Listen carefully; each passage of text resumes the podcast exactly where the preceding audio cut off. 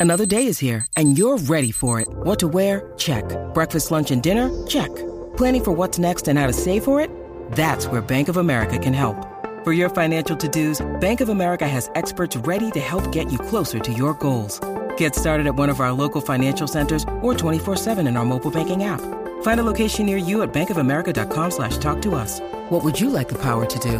Mobile banking requires downloading the app and is only available for select devices. Message and data rates may apply. Bank of America and a member FDIC.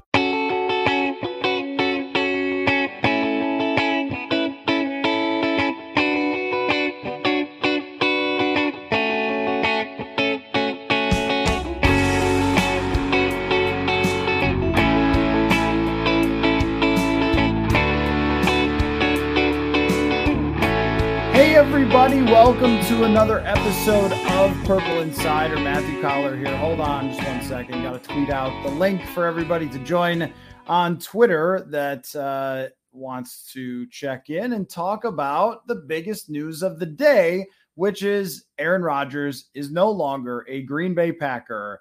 Uh, you know, I always thought that we would get here, but I got to tell you, it being finalized is really something. I mean, think about how long Minnesota Vikings fans have been tortured by this man. I mean, so you get done with the Brett Favre era and you think, okay, well, this next guy, there's no way that he's as good as Brett Favre, right? And so he starts out his career, first year, it's kind of up and down, maybe shows a little potential, and then it takes off and becomes a Hall of Fame career. And there's no way to downplay it for Vikings fans how good Aaron Rodgers was. I mean, of course, Vikings fans cannot say he only got one Super Bowl because they have no Super Bowls.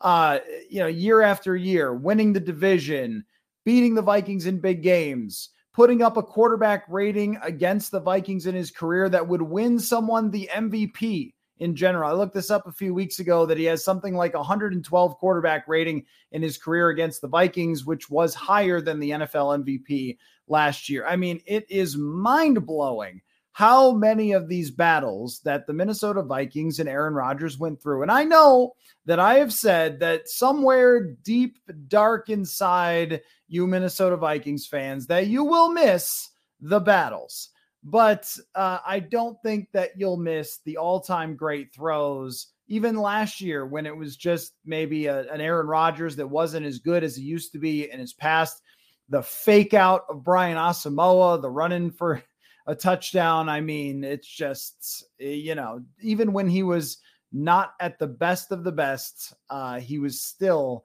an incredible quarterback that tortured this team. Although, you know, the one thing that you would miss is beating him because, of course, the Vikings did not beat him all the time, but they beat him quite a bit. And especially during the Mike Zimmer era, those battles were really fun. They were. I mean, Zimmer's defenses at the top of the league versus Aaron Rodgers. And there were some big victories that the Vikings got 2015 going down to Lambeau Field winning to win the division, going to the playoffs of the home playoff game. I mean, you got to admit it was a little sweeter when it was Aaron Rodgers, but I know you won't miss him. So here's what I would love to know from the comment section is are you concerned that this legacy of great quarterback play will carry on with Jordan Love? Like give me a 1 out of 10. How worried are you? Because look, one thing that I know and I I did not grow up in Minnesota. I understand, but I came from a place that was very much like this in Buffalo. That uh, karma is one of those things that Minnesota sports fans believe in, and they always believe that it's the bad side of karma that is going to go their way. So, uh, wouldn't it be just the irony of all ironies if you finally rid yourselves of Aaron Rodgers in this division, where he has completely towered over this division for all these years. And Brett Favre, of course, did before that, that Jordan Love will do the same thing. Uh, so the early numbers coming in here a two from Ken. He's not worried at all about Jordan Love. I don't know, Ken. Are you not at all? You're not at all concerned after all this that they may have picked another good quarterback. Todd is 10 out of 10, and Kyle is a seven or eight, uh, in part because Jordan Love did look good in the one time that he played. Andre is at a two. I am shocked that some of you are coming in with enough confidence to say a two. I mean, come on. Like, we don't even have any real sample size of Jordan Love playing. Um, you know, Ben, you bring up a, a good point here. Uh, that whoops, I clicked the wrong one. Uh, there we go. Uh, that uh, they begged Rodgers to come back, but Ben, we're talking about Aaron Rodgers here. I mean, he had won two straight MVPs. Of course, they begged him to come back. He was playing the best football of anyone in the universe for two straight years. Uh, him and Patrick Mahomes, right? So I don't know if you could say that they begged him to come back having having anything to do with Jordan Love. I'm pretty sure that had to do with him winning 13 games and being the MVP of the league. Uh, that's probably why they were asking him to come back. Now, I think that this is my answer right here from Nathan. Says a five. We don't know what he's going to be. And the the one big uh, maybe thing for me would be okay. So I I couldn't tell you either because whatever he did in college does not matter. It does not matter. He's been in the NFL this long, and they are confident now enough to go with Jordan Love. So that kind of, you know, Ben, I'm kind of turning your logic against you a little bit here. Like they were confident enough this year to be completely done with Aaron Rodgers and move on to Jordan Love for, based on, I would assume, what they saw from last year. Or maybe they thought that Aaron Rodgers was going to retire if he played for them and he wanted to go somewhere else. I, I don't know for sure no one really knows what Aaron Rodgers is ever thinking. I think that's become very clear uh, over the last couple of years. But, you know, they are confident enough to turn the entire franchise over to Jordan Love based on what they've seen from him in his development. But we can't really go back and say, well, this is what he looked at was at Utah State. This is what he looked like in college, and he had this stat or that stat, or this analyst liked him or that analyst didn't like him. None of that makes any difference. He's been in the NFL for several years now, developing with the Green Bay Packers and has gotten into, you know, some games, played some preseason action, and they have enough belief to go forward with him. That certainly doesn't mean that he's going to be a star, but I would put it at five because it, I, I think that uh, one of the things they are going to miss out on is the rookie quarterback contract advantage. Maybe you guys have heard of it since we bring it up all the time. But uh, if Jordan Love had come in this year as a rookie and was going to start next year, then they would be getting the big advantage that you would be worried about because the bar for how good he would have to be is not that high, right? He could be just a decent player and still, you know, end up with a great team around him. But as it stands right now, I mean, if he plays really well this year, then you're talking about a contract extension already. Now, we did see from Jalen Hurts, though, that if you set up your contract extension as a young player in the right way, that you can stretch out that advantage longer. And that can happen if you sign a deal that has whatever 150 million guaranteed, but 250 million total. You can fiddle with the numbers a little bit better than, say, the fully guaranteed contract, which remains the issue with Lamar Jackson and whoever he wants to sign with and not getting any potential contracts from anybody else. It tends to be because that lacks flexibility. When you give a fully guaranteed contract, it is really hard to work around that thing uh, without getting yourself in a lot of trouble. Uh, so the Packers could reasonably stretch this thing out for maybe like three years of him being fairly cheap. Now, their roster right now is, I would just say, pretty meh. Uh, I don't think that it's a great roster. They need receivers, they need offensive tackles to put around Jordan Love. They have a lot of talent on defense. Jaire Alexander, Kenny Clark. I mean, some of the old characters that have been there for quite some time, Rashan Gary. So they do have a, a very good overall talented defense, but is it good enough to be a defense that takes them to the top of the division? Probably not but it's anybody's real guess about what Jordan Love is going to be. One thing we know is that the guy has a big arm and he's a fairly good athlete, but he's not like a running, running quarterback. So he's not what Justin Fields has done. He's not what we expect Anthony Richardson to be, but he has some mobility and he's got a really big arm and he hasn't played any actual football. It's going to be a real test case, though, I think, because – there has long been this discussion about sitting quarterbacks for a year. Mahomes did it, Rodgers did it, but we actually don't have a whole lot of examples of that happening because most teams that draft a quarterback, and I know Chicago had said um, that they would have preferred to do that with Justin Fields and then got a couple games in. Andy Dalton was hurt, and then they wanted to go forward, whether it was ownership or the GM or whoever. They wanted to go forward and continue to play Justin Fields to develop him on the fly. But I do wonder about how much development happens if you play versus is it a better idea to sit somebody for a couple years? So, you know, I I mean, I, I do think that you know with Jordan Love, it will be one of those rare examples that we get to see. Like, is this a better idea? And that does pertain in some ways to the Vikings and whether they want to draft a quarterback and rest one. Um, not that they're going to learn anything from this, but I, I think everybody knows that that's something you'd like to do but how many teams get a chance to do it? And Green Bay has had an advantage. So I guess this would lead me toward there is an advantage for Jordan Love that even though he's inexperienced, he's not coming in as a complete rookie. I mean, he's been their quarterback in OTAs and in mini camp and in preseason and all those things because Aaron Rodgers wasn't showing up or participating in those things. So he was getting some opportunities to develop. But as far as uh, whether he becomes a good quarterback or not, we really don't know. And, you know, Nathan brings up a point here where they are truly not locked into him, which is another part of this uh, example as we as we go through it with Aaron Rodgers leaving the Green Bay Packers for the New York Jets, and we could talk about uh, you know how much they got for him and whether it was a favorable deal for the Green Bay Packers to rebuild. But I think you know Nathan brings this up that if he doesn't play well, they can just replace him in the following season. And you know if you're talking about like, is it a good situation for the Packers? If he doesn't play well, they probably lose a lot of games, which could set them up to draft someone else.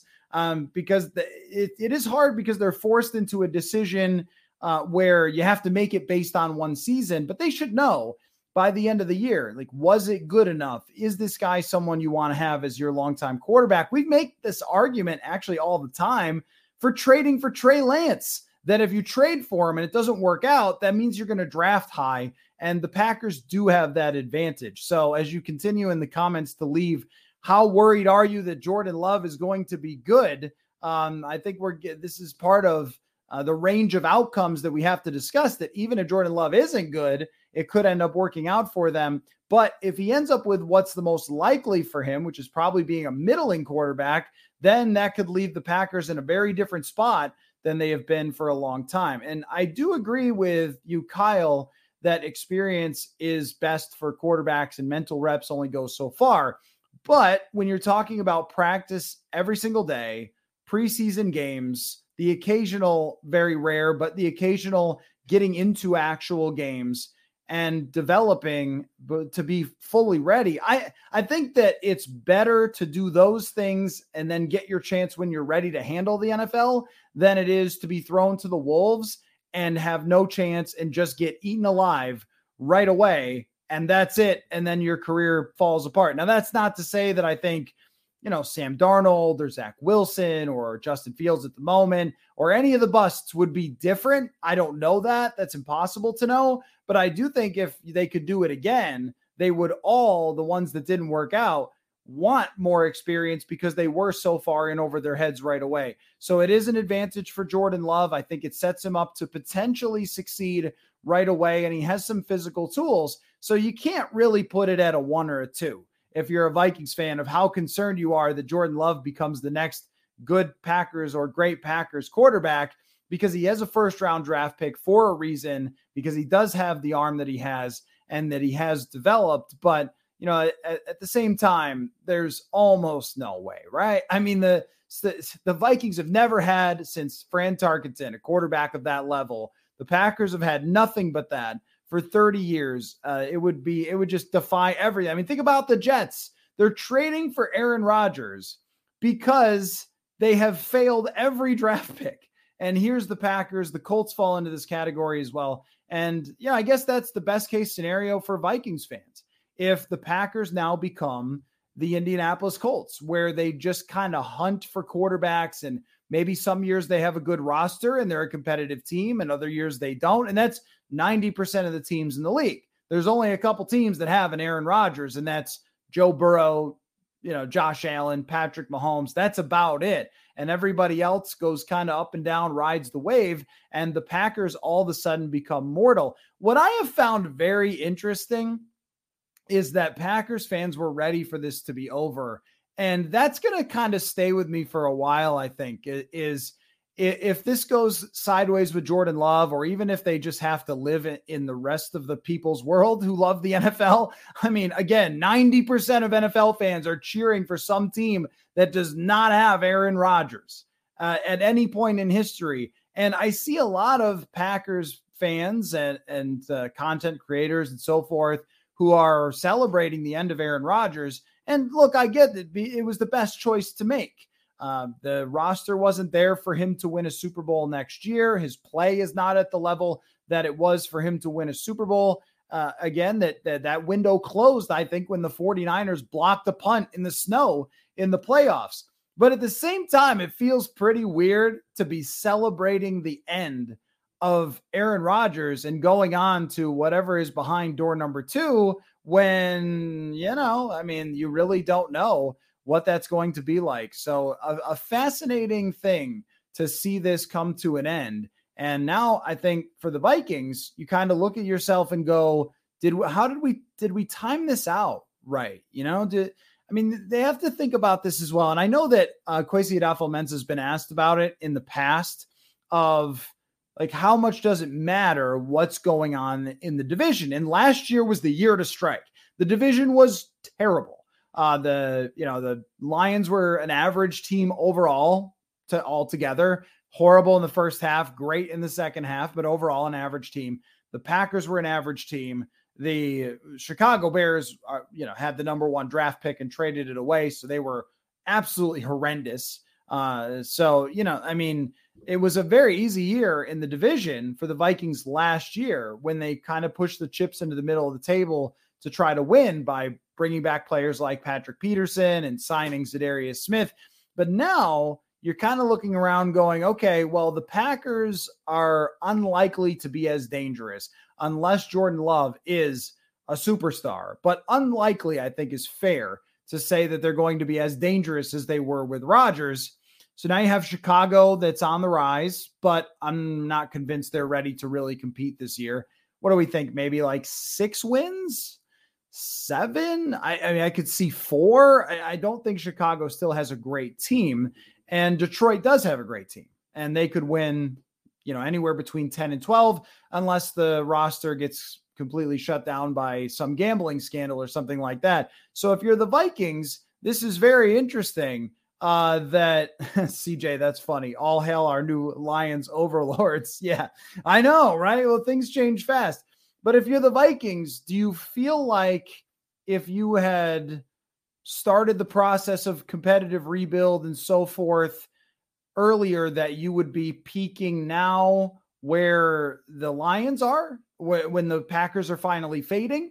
Or do you feel like you've timed it out well that the Lions are getting this little window and your window is going to come in later? I mean, it's eh, the whole thing always just fascinates me with the timelines of NFL teams and how it gets timed out to try to be successful in certain windows. And, you know, I think, you know, for the Vikings, of course, if Jordan Love doesn't turn out to be great, the Packers could end up in quarterback purgatory and just float around uh, with, you know, backups or draft picks that don't work out or whatever. I mean, that's exactly what's happened with Indianapolis, where they brought in Philip Rivers and that kind of worked, but then he retired and then it was on to the next guy, Carson Wentz, and now onto a draft pick. And uh, they're realizing that Peyton Manning and Andrew Luck are not always there, right? Um, and I wonder if that will happen to the Packers.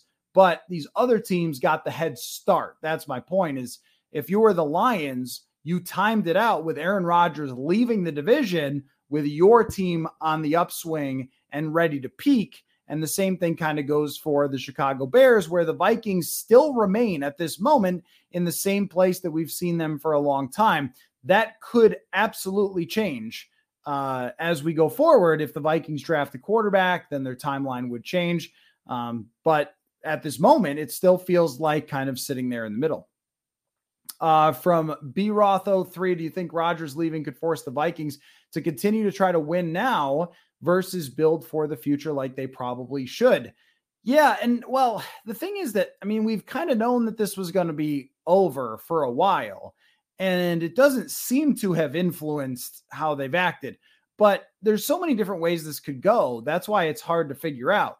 Um, him officially being gone out of the division could make them say, look, we can win this division this year. Why would we let go Danielle Hunter? Why would we let go D- Dalvin Cook, who there's a lot of more rumors coming out today, which I, I wanted to get to? Or why would we let go Za'Darius Smith? And they could try to do everything they can to keep those guys, to run it all back, to try to win the division, knowing that Rodgers is not there to bounce back from last year, which usually when he has a down year, uh, he comes back the next season kind of with a vengeance. So, yeah, I mean, I, I do think that uh, it could influence them to do that. But at the same time, I think you could also make an argument that you are behind where Chicago and Detroit are in trying to build these kind of juggernaut teams with high draft picks and with cap space uh, to sign free agents and so forth. And maybe you need to try to catch up because they are surpassing you in that race to take over the throne that has been there for so long of the Green Bay Packers. Um, so I guess that there's two arguments for it. All the other argument is also the Vikings just might, might not have any other choice. I mean, what we saw with Eric Kendricks and Adam Thielen is eventually these players do get old and they do get expensive, and you just have to let them go one way or the other. Like you don't really have a choice there. Um, but they have not done a lot of rebuild things this offseason. I mean, if we're kind of making a list of what did they do that was rebuildy, what did they do that was competitive, uh, you could put um, Byron Murphy and Marcus Davenport and Josh Oliver all into both categories. Uh, they're somewhat rebuildy because you can sign those players to long term contracts if you like them. They're kind of like good swings at players who have potential, but maybe haven't maximized it yet, but also have experience and you can kind of project them. Uh, so there is that that's like kind of in both buckets. Letting Adam Thielen go without the June 1st designation, I thought was uh, a little more on the rebuildy side, letting him go in general and not, you know, extending him. Of course, uh, not extending Kirk Cousins was on the rebuild side, but only if they draft a quarterback or have plans to draft a quarterback next year. So it, it, it's they haven't really done like anything crazy win now but they did add void years to certain contracts, including Byron Murphy. I mean, Dean Lowry, is that enough to call it a win now move? I don't know if it's significant enough to call it that. Um, but you know, having to move so much money around uh, into the future is more win now ish. And I saw Andrew Brandt, the former Packers cap guy, tweet this out that you can move any amount of money into the future that you want and make anything work if you want if you think that you have six months, essentially, is kind of the way he put it. If you don't think anywhere beyond six months. So there were things that they did this year with the salary cap that I thought, is that really a you know long term t- type of play or is that a short term? So I've been very much wavering on this, um, but I, I do think that Rodgers leaving could kind of influence them in in both ways. I guess you could make an argument either way. But I think if they start to make moves where they're looking to acquire players, and I have a list I wanted to read um, of players that Greg Rosenthal of NFL.com put out there that could be on the trade block. If they start looking to trade for players on draft day, then well, all of a sudden we're talking about wow, okay, I guess they're all in because Rodgers left. Um, but I haven't really seen enough evidence either way. It's a great question. I think that's a fundamental question of the offseason. Uh, from Ken here, what are each team's timelines in the NFC? Yeah, I mean, I think that the Lions are all in. Uh, they are win the division, compete for the Super Bowl. And at this moment, who am I to say that they can't? I mean, you look around the NFC, you got, you know, your San Francisco quarterback situation's a little unclear, and Philadelphia, and then a lot of questions. I mean, Dallas should be a very good team again. And right, I mean, if you're them, you've got to be thinking New Orleans will be competitive with Derek Carr. Are they a real Super Bowl contender? Probably not, but they will be good, I think. Atlanta with Desmond Ridder, unless they get Lamar Jackson or trade for Kirk Cousins or something, like they're not, in my mind, a real contender. The New York Giants are probably not a real contender either. for next year. So if you're the Detroit Lions, you're like, yo, door is open. And it is swung wide open for here's Detroit, everybody. We've been stagnant since 1991, but we are back. Um, so yeah, I mean, I think that the Lions are in win now mode. The Chicago Bears, and I'm going to have a podcast coming out tomorrow with uh, Courtney Cronin about this. They're really looking at two years from now. And the Packers have to be looking at this entire season being about finding out what their timeline is. Because if Jordan Love is very good for them, then their timeline is win now. And it's win now as long as they can keep Jordan Love being cheap, which will be a couple of years if they sign him to an extension. For the Vikings, uh, this is much harder to figure out. The way that it looks, though, is that that timeline for the next quarterback and for how they build up their team uh, really becomes either about 2024 or about 2025. So next year, I think they're a competitive team. I will likely pick them to win 10 games or nine games this year when that schedule comes out.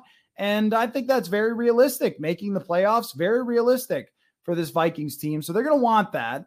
But then after that, it's you have to transition into a new quarterback because that's how you've set up your offseason to be and whether that new quarterback can step right in. Is it a rookie who needs a year to develop and it's 2025 where they're great?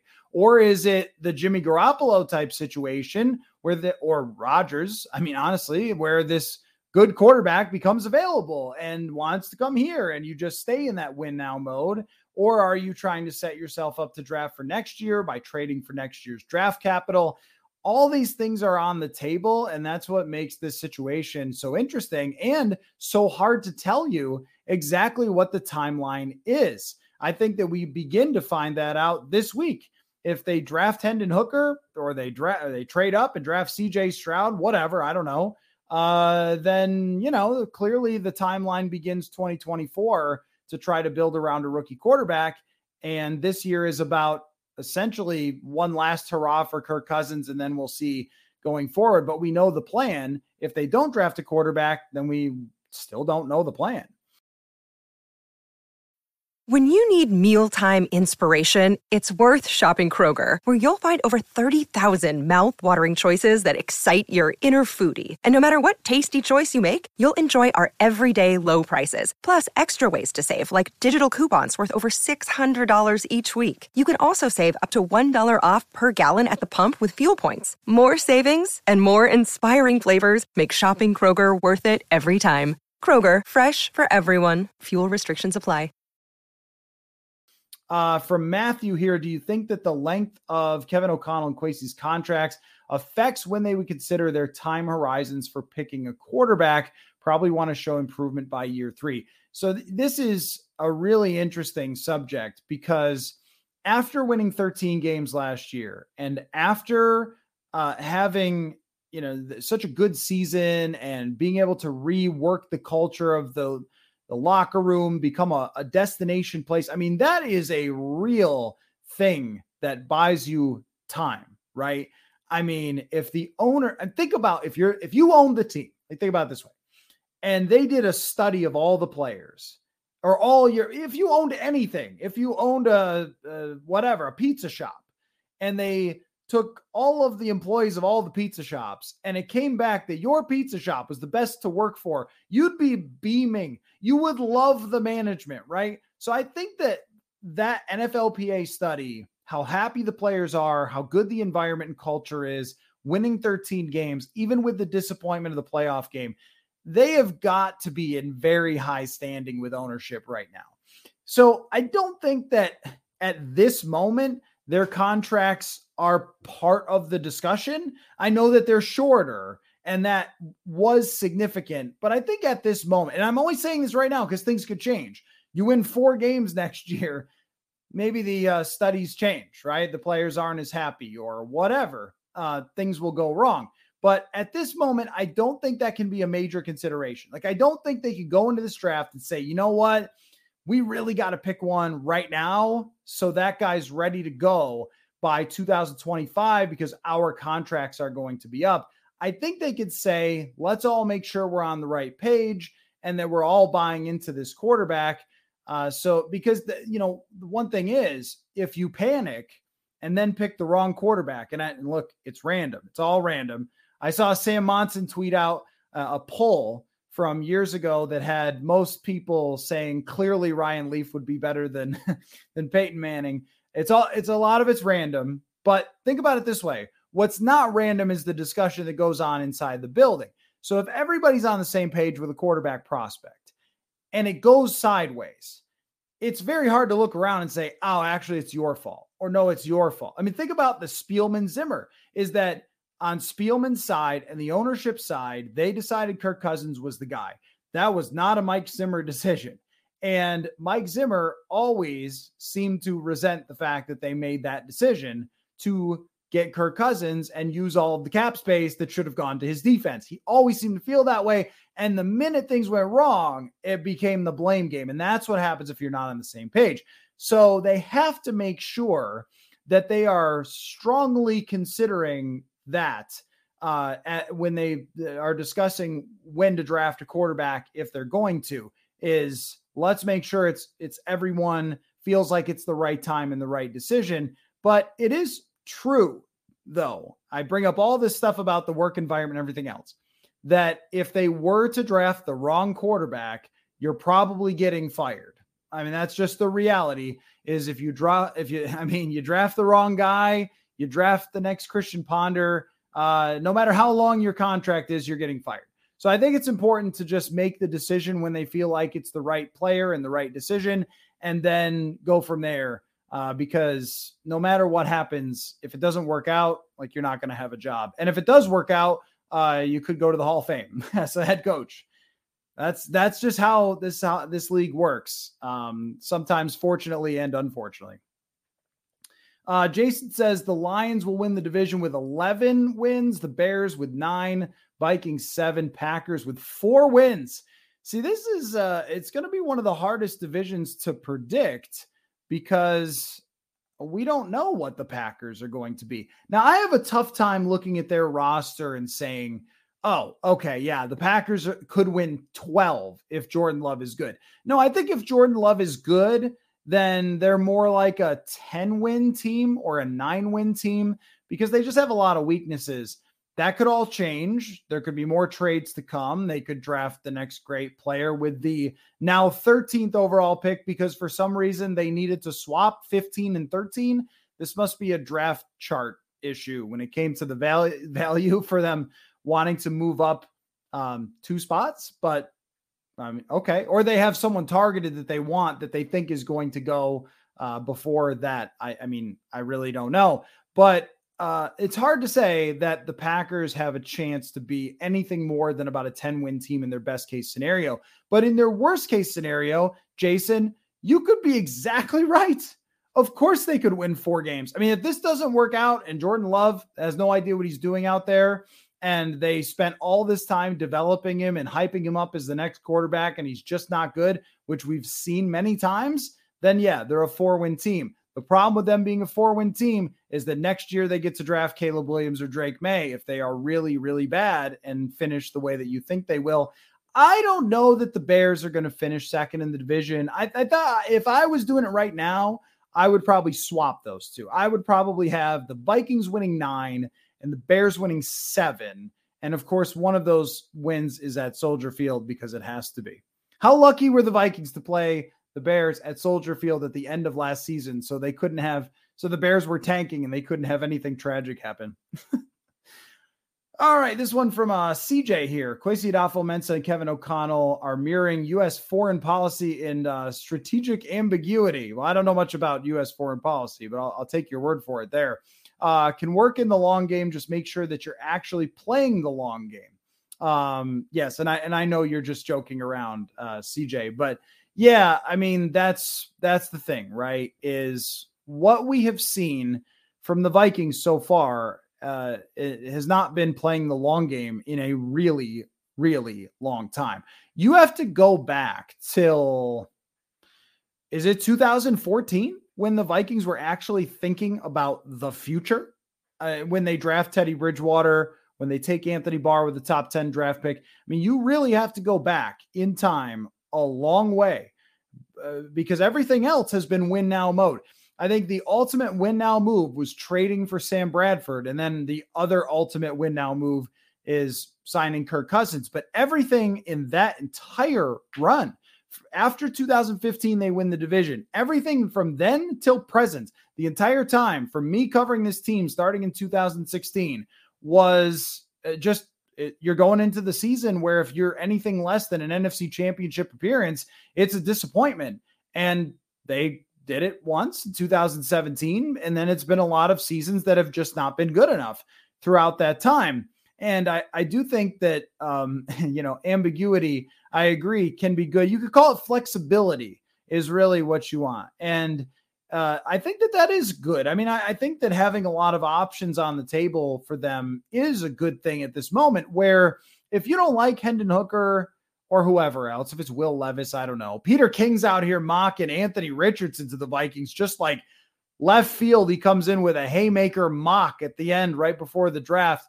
But if uh, your entire group is not in on somebody this year, the strategic flexibility, maybe Kwesi can borrow that from us, CJ uh, that's good. That's good to have a plan A, B, C, and D. So, all right, we don't like any of the available quarterbacks here. We're not going to go crazy and pick one on to next year's options. And hey, you know, I haven't really looked at this. And if anyone has any nominations, give them to me. But every year, there are quarterbacks who become unhappy or untenable with their contracts or whatever that become available. And maybe next year, there's one of them.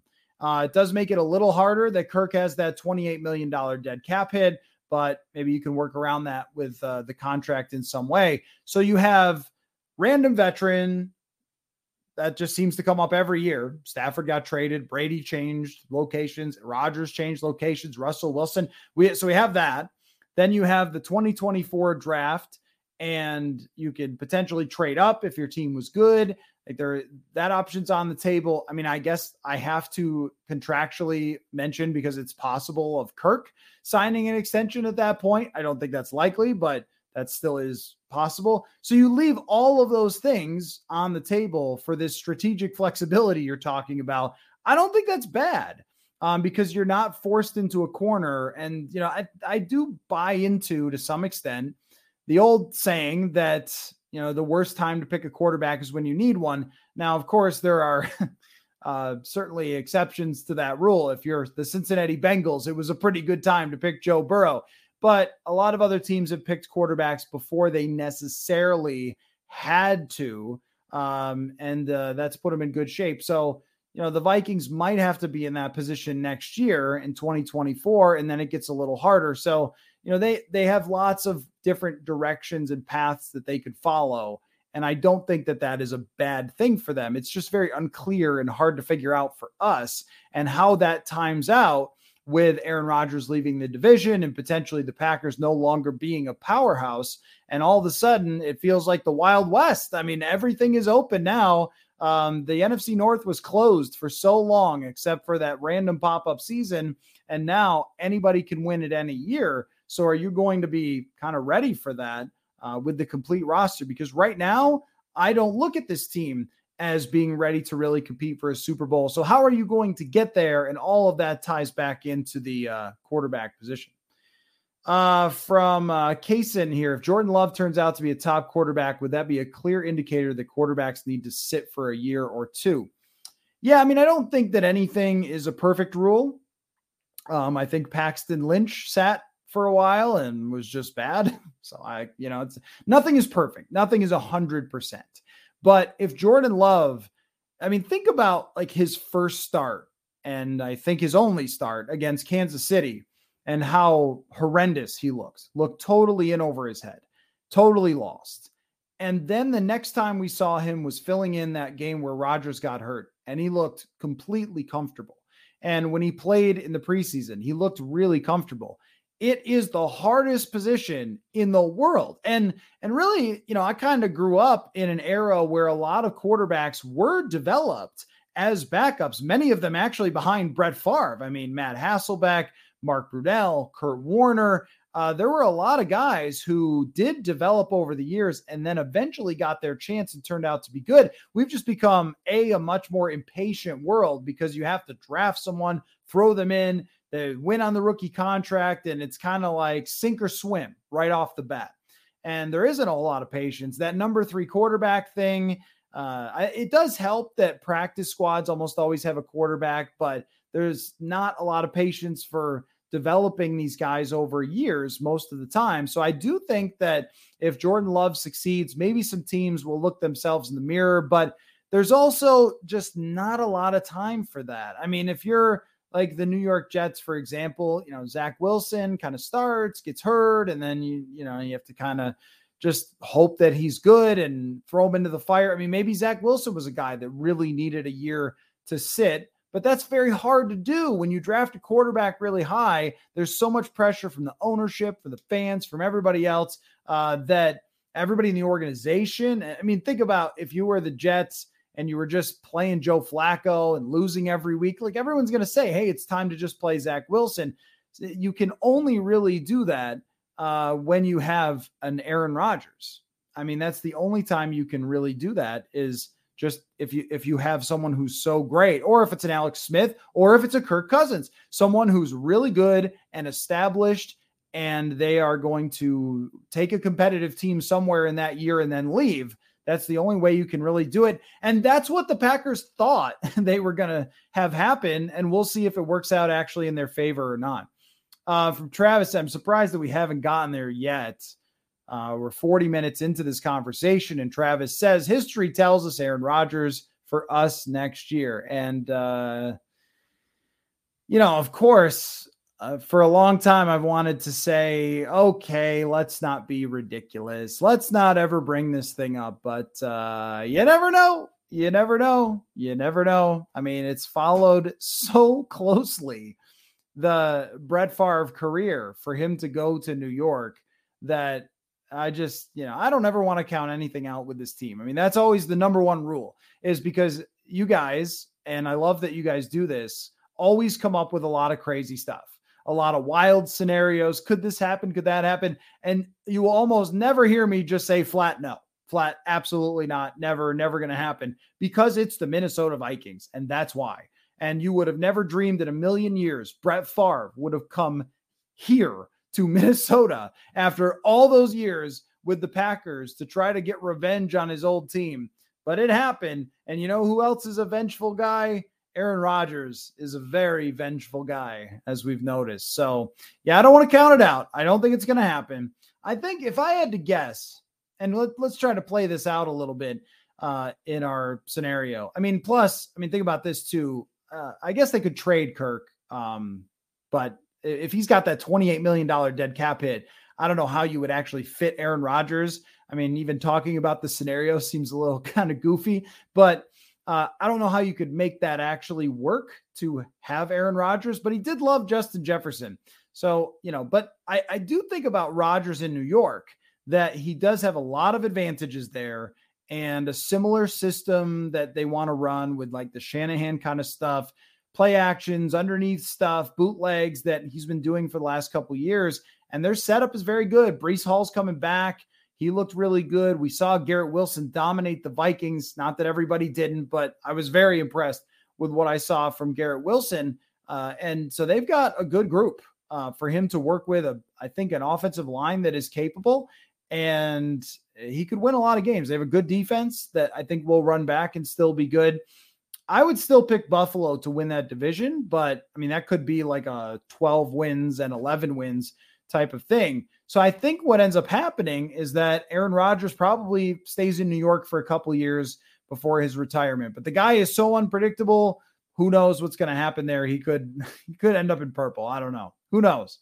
Uh, from Nathan, I think if the Vikings draft a quarterback early this year, next thing we'll be talking about for the next month will be a post June 1st trade for Kirk. That is unless it's Hendon Hooker. Yes. And I don't like the idea. And I know this would be this would be tough for Vikings fans. If they draft, let's just say, crazy scenario, no one ever sees it coming. They get CJ Stroud. Whoa, what? Okay, they get CJ Stroud. It's crazy. We, we never saw it coming. Everyone will want CJ Stroud to play right away. not me. I will want them to play this out to try to be competitive and win this year and to let that player sit no matter who it is. Even and Stroud is the most I think refined player of this group and I would still say let him sit because I would rather see him develop for a year and then have it be all on him than trade away Kirk unless I mean gosh, unless they're giving up a first round pick, which is probably not going to happen. But even then, I think there's so much value in letting the guy sit for a year that uh, you're right. A lot of the discussion would be will they trade him away after June 1st? I would say do not do that. That is not a wise long term move. Uh, from Craig here, are contracts different enough in today's NFL that the Favre situation could never happen again, where Rodgers could retire to get away from the Jets and become a Viking? You know, that's an interesting question. I don't know exactly what the deal is with that uh, when it comes to the contract.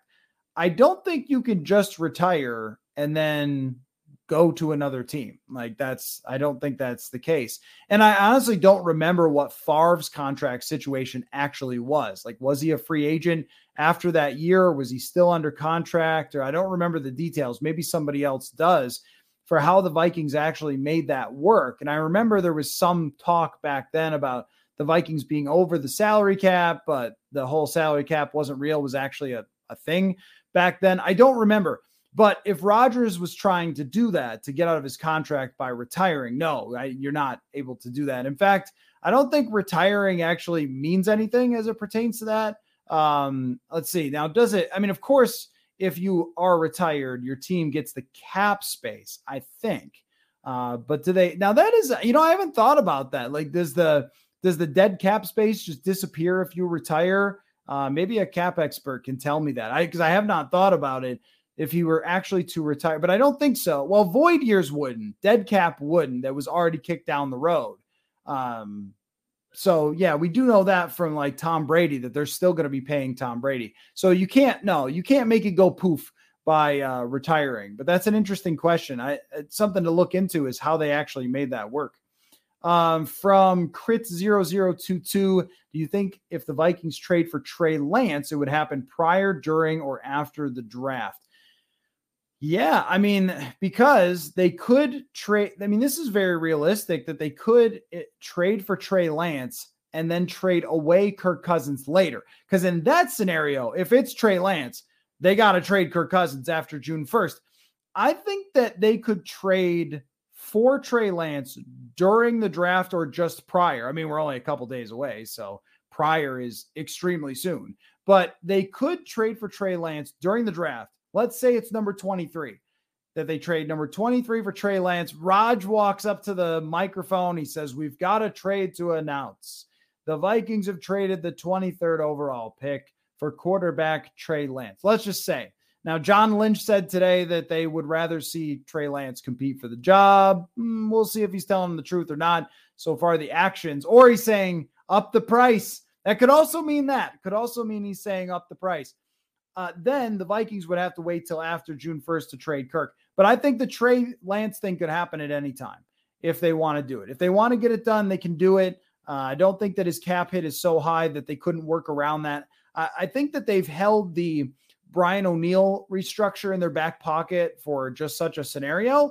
Also, Dalvin Cook, which is being rumored and seems like it's more likely than not that we'll be doing another live stream to react to Dalvin Cook getting traded, or he could get traded on draft night. That steam is just building. So they could make some cap space by doing that to fit in a Trey Lance. But yeah, it's any time. It could be before, during, or after. Um, but I mean, during makes a lot of sense.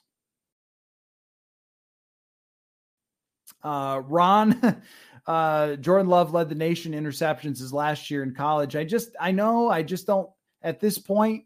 I just don't think we can really make much of college. Like he's been in the NFL for a few years and they've decided that he's their guy. And if he looked horrible behind the scenes, which we have seen happen before where guys look bad behind the scenes, Kellen Mond is one of them, and their team gives up on them early. So they had every chance to give up on him over these last couple years.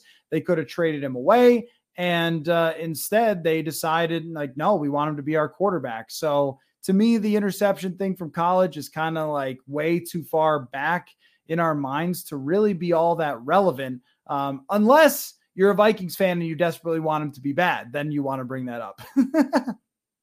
uh, from Duke to God, nice to see you, Duke. Uh, let's see. I think this regime has to continue to build in the trenches, offensive, defensive line. Teams like Philly, San Francisco, Dallas are physical teams with talent. Can't take the next step over the next few years until we do. So they have invested a wild amount in the offensive line. And the fact that it has not bared the type of fruit, bored the type of fruit uh, that they wanted is a big disappointment, truly. I mean, to have multiple first and second round draft picks making up the whole offensive line and not be good is kind of crazy.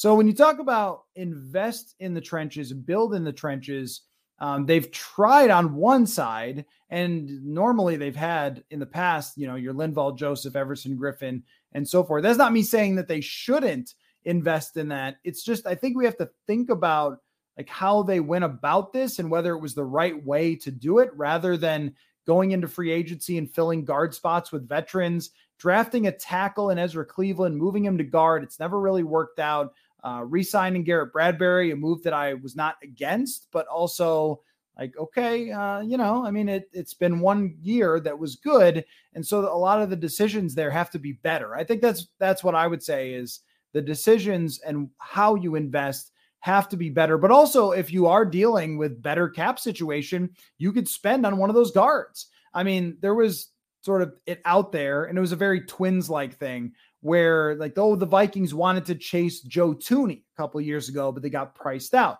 It's like of course they got priced out. They've got priced out of everything over the last five years. That's the price you pay when you have that quarterback and a bunch of other expensive veterans on the roster that you know we can't leave that point out either.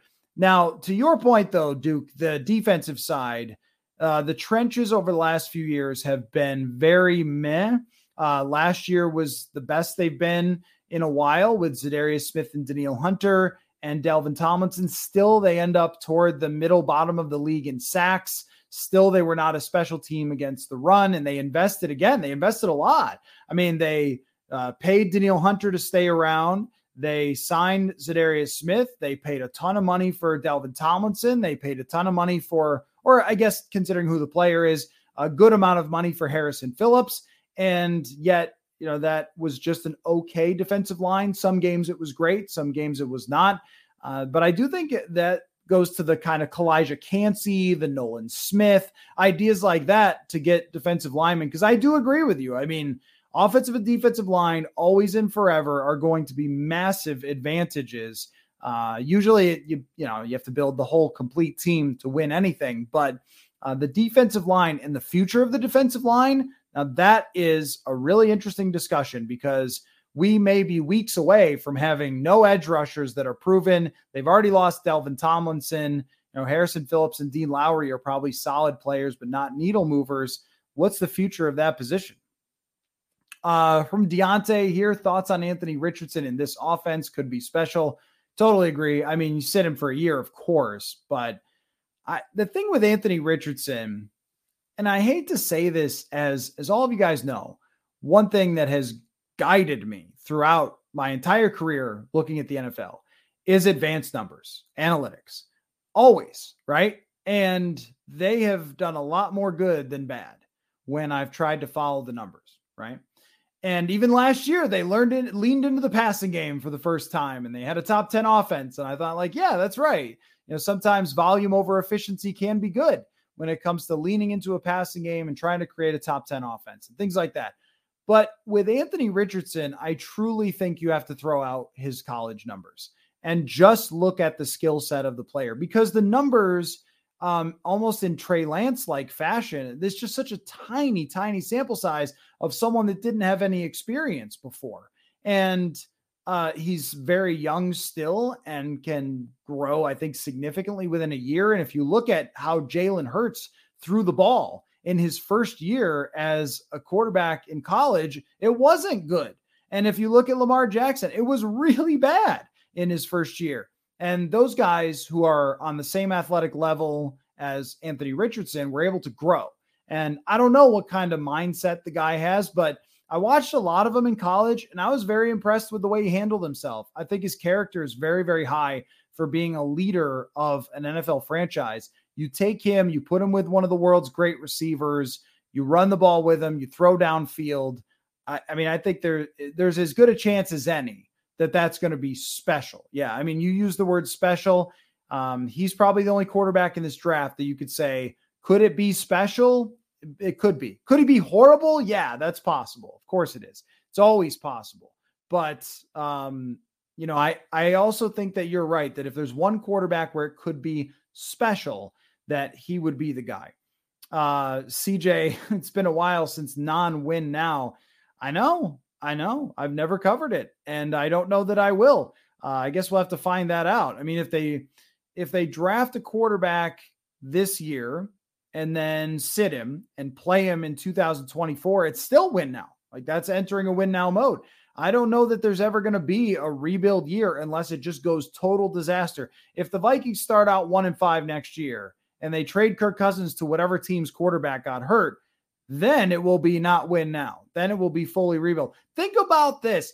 Even the Vikings' meaningless week 18 games were win now for Mike Zimmer, not for me or the standings or the playoffs, but they still won them those two years that they had meaningless uh, week uh, 18 or 17 games, or was it three years?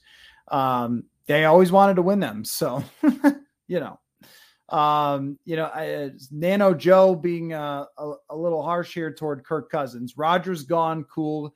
Kirk Cousins still chokes in big games and rarely beats great teams. Um, there is truth to that. I don't know about, I don't know if I would say um, chokes.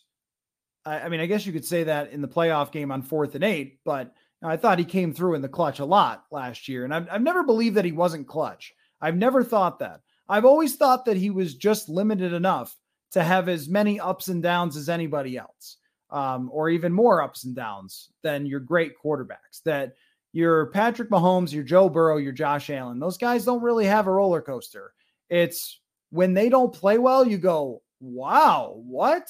That, oh, okay. You know, when Josh Allen didn't play well in that playoff game, games, wow, Josh Allen just had really struggled that day. That's shocking, right?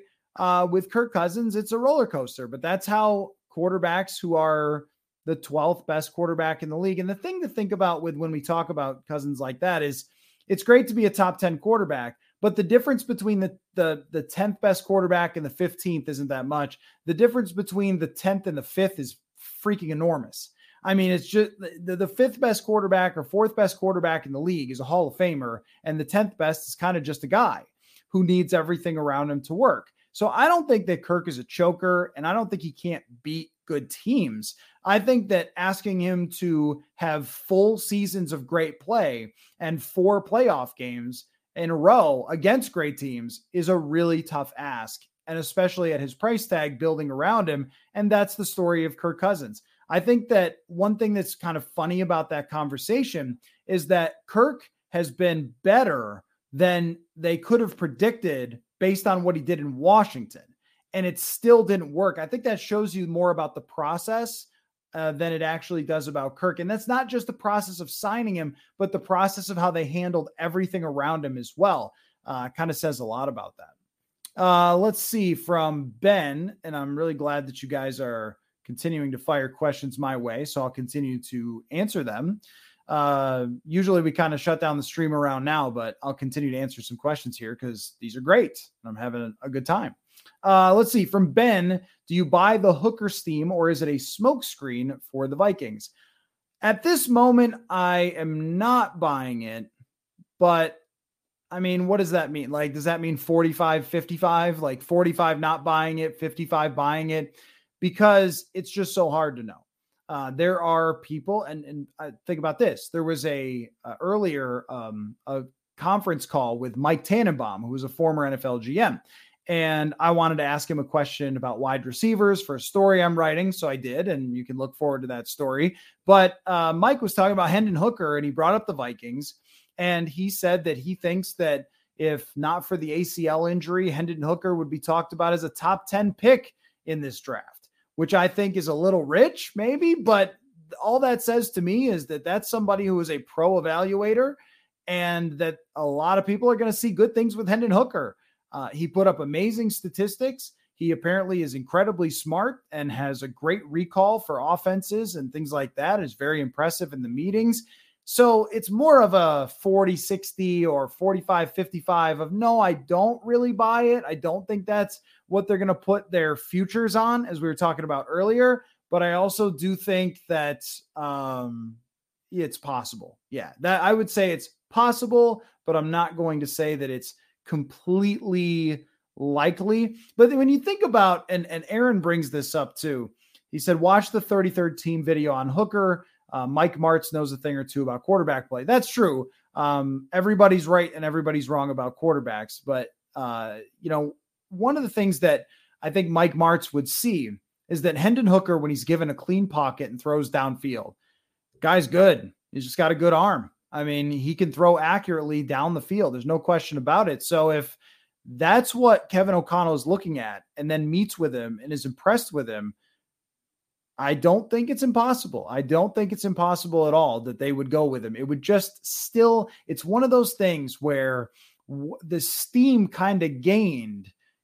Uh, and you don't really know if that's really true or not because we've seen that happen so many times before where a bunch of steam uh, builds up before the draft. Oh, this guy could shockingly go in the first round and then it doesn't happen. Sometimes it does. Uh, but if they went with Hendon Hooker, where I stand on this is if they go with Hendon Hooker, then I will say, look, I think you're taking a pretty big risk here with his age. The injury doesn't bother me. It's really the age that he won't be able to improve and won't be able to develop from where he is right now.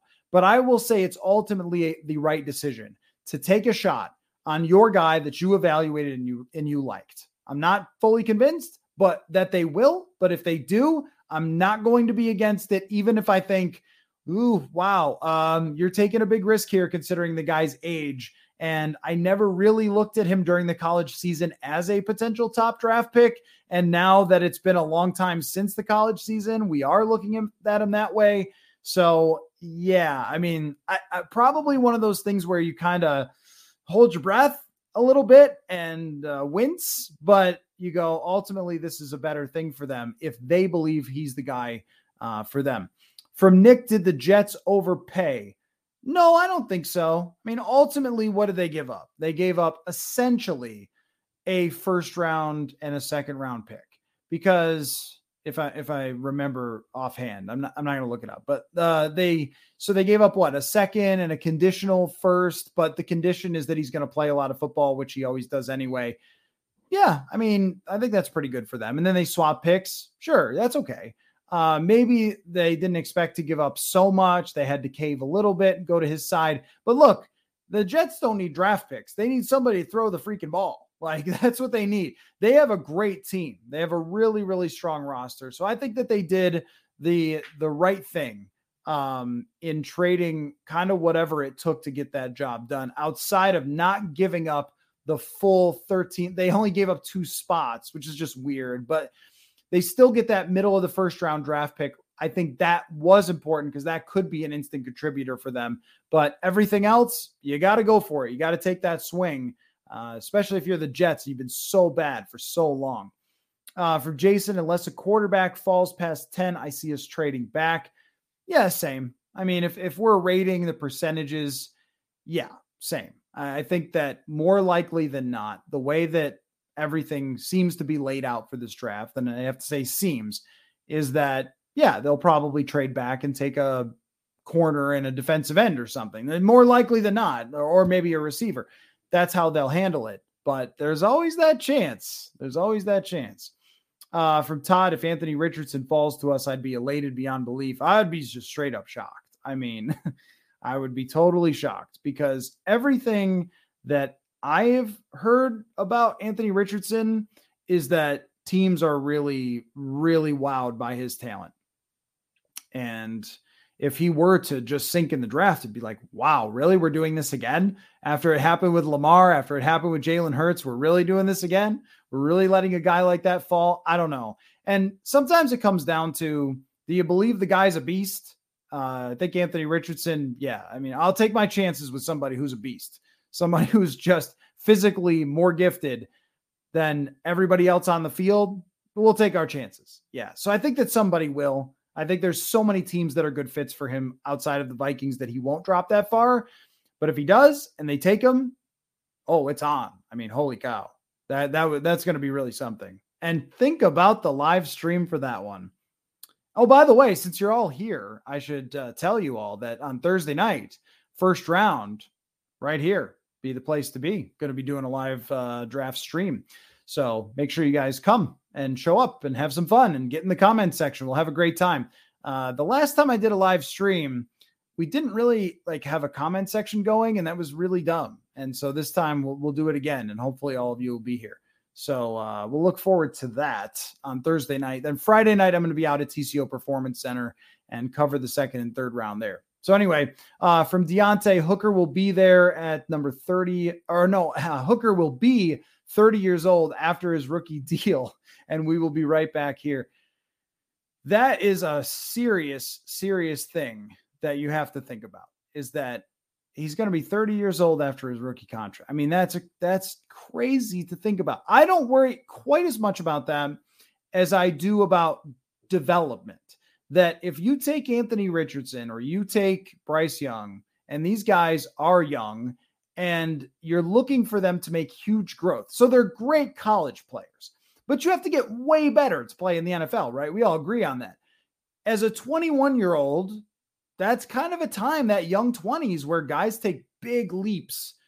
If you're already 25, can you take the big leap? That's that's the biggest question that I have. That's what somebody like Brandon Weeden couldn't do. Chris Weinke, they are less athletically gifted than Hendon Hooker, but you know I think that that is a factor. Uh, let's see. Can't wait for the draft to see what the Vikings do. Trade up for a quarterback or trade down and fill out the roster. Yeah, uh, Sue King, I feel the same way. I, I'm really, I mean, this is a draft where I really don't have a clue. And I keep saying it, but I really don't. I really don't know. I mean, this could go so many different ways. We can't just kind of, you know, sort of finagle to try to figure out, like, okay, well, they obviously need this, so they're probably going to do that. Um, you know, it's um, it's a it's a draft that could go so many different ways. Uh, from De- uh, Derek, for Danielle, how much can we get for him to use to move up in this draft? Uh, that is a unfortunate technicality that they really can't trade Danielle Hunter on draft night, or if they can, I don't really know how based on the salary cap. Because if they trade him before June first, it's a huge dead cap hit. If they trade him after, it's fine. It actually creates cap space for them. And you can't trade for someone, as far as I know, you can't trade for someone on draft night and then give them Daniel Hunter later.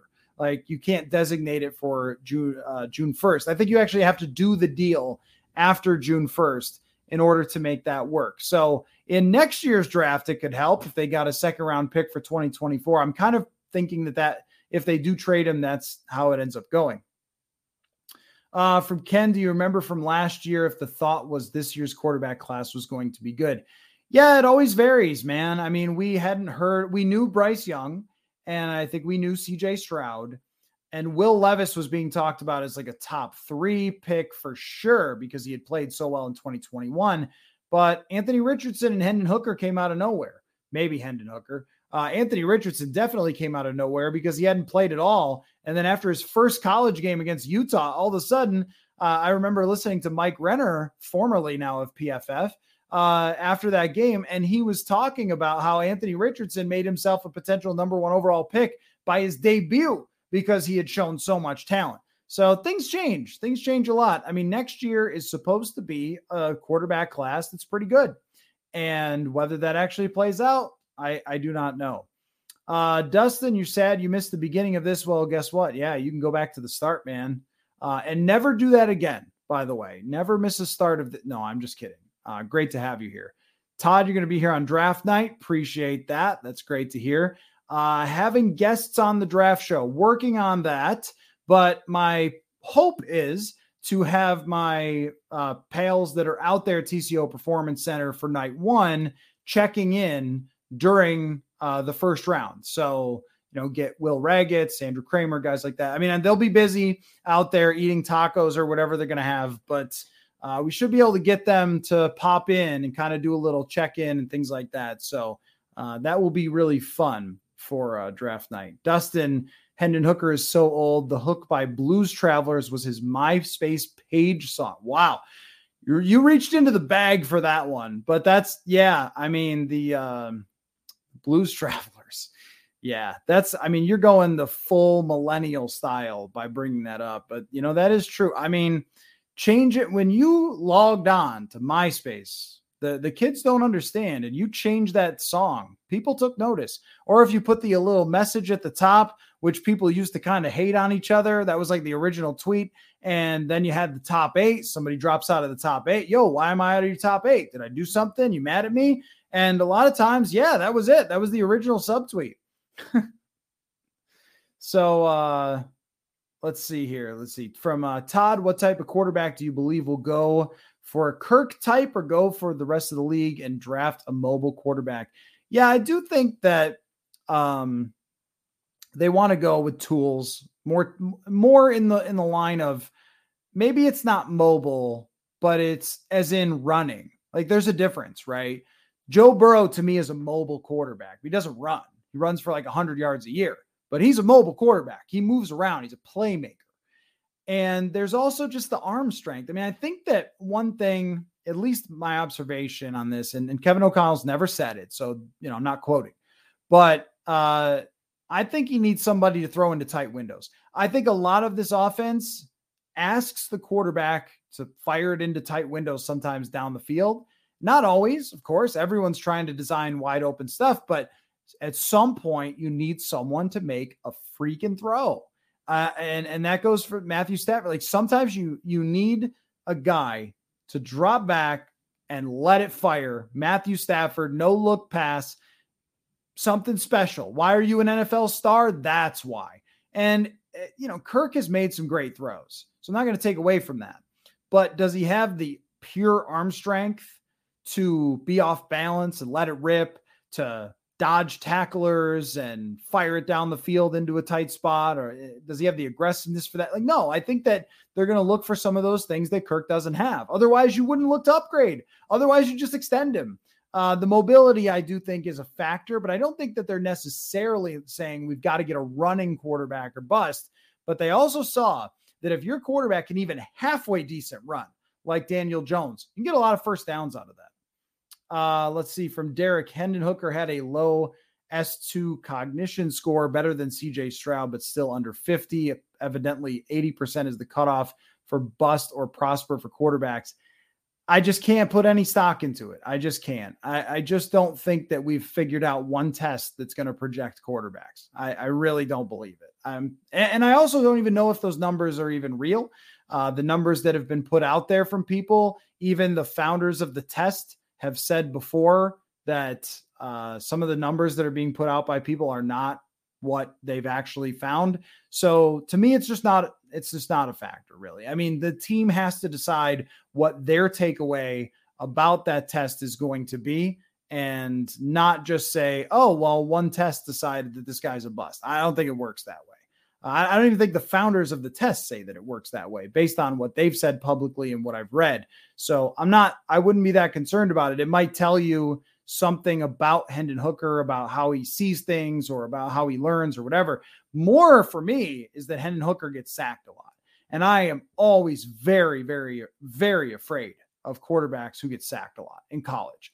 Because I think if you get sacked a lot in college, you get sacked a lot in the NFL. I don't know if you just flick a switch and all of a sudden you know you're getting rid of the ball. Um, that's not something that Hooker did very well. So I think that that um, is definitely a concern.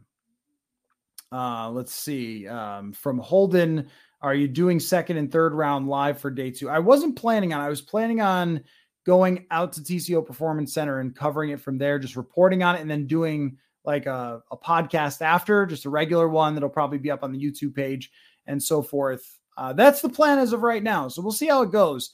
Um, but that that second and third day with only at this moment one pick. Now it could change. Look, if they trade back and we don't have anything in the first round, maybe I'll change plans and maybe I'll do uh, day two as well, so we can actually talk about some real draft picks. If they pick someone on day one and their next pick is until 87, I probably will not do that. I'll probably just cover it from out there. And that's, you know, those guys do press conferences after the picks and the scouts talk. So there's a lot to take away from that. But call it um, uh, unclear. Day two is like the Vikings' future, not entirely clear. so uh, anyway, okay, let's get this one, more Hendon Hooker joke in here. You guys are really going to have to have him ready if um, you know, they actually draft Hendon Hooker. Hendon Hooker was actually young when the Killers released when we were young. That's a good, that's a great place to end. When we've jumped the shark with Hendon Hooker jokes, that's a great place to finish it off. And uh, yes, Derek, it is prime BS season. That's still true. Uh, okay, I'll, I'll answer this question. Are you still a Bills fan or become, um, I'm not sure what that word is uh, by from any NFL fandom, but um, yeah, it, is that the word? What is that word? Uh, do I not know that word? So, um, uh, you know, I was never actually a Bills fan. That's the funny thing is I grew up in Buffalo, so I'm extremely familiar with everything that happened, and I watched all their games.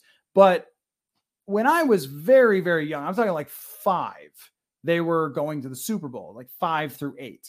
So you know, okay, I'm cheering with the rest of my family as a really young kid, Jim Kelly, Thurman Thomas. I remember those teams pretty well from being a little kid. But after that, they were bad. I mean, they had the Flutie and Rob Johnson thing.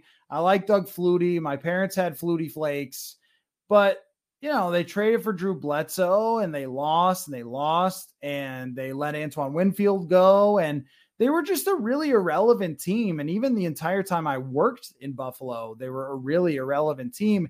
And so I, I was much more into playing Madden all the time, watching all every NFL game, you know, every every national game I was watching every week, and then the playoffs and everything else. Um, buying football cards, like all those things. It was in the entire league for me. It was never, uh, never one team. So you know, I, I, I guess I've always just considered myself. I you know what? I'm Rob Lowe. I'm the Rob Lowe GIF or the uh, the picture of Rob Lowe, the meme where he just has an NFL hat on. Like that's just me, just football. Um, so you know, this kind of works well for me because I I've always kind of been objective observer person when it comes to football. So anyway, uh, great, great, great stuff. Super fun. And hey, look at all of you. You don't have to watch Aaron Rodgers play your team anymore. Look at you guys. Good for you. How about that? What a time to be alive. We finally made it to the end of the Aaron Rodgers era, and now begins a new era of Jordan Love. So it's exciting and glad to have an emergency podcast before the draft. Thanks so much, everybody. Remember Thursday night, but also we'll be back tomorrow doing hot routes and everything else. So we'll be here for you. And any other news breaks, they trade Dalvin Cook right here. I have no plans for this week, nothing at all. Sit right here, football. So thanks again, guys. We'll see you later.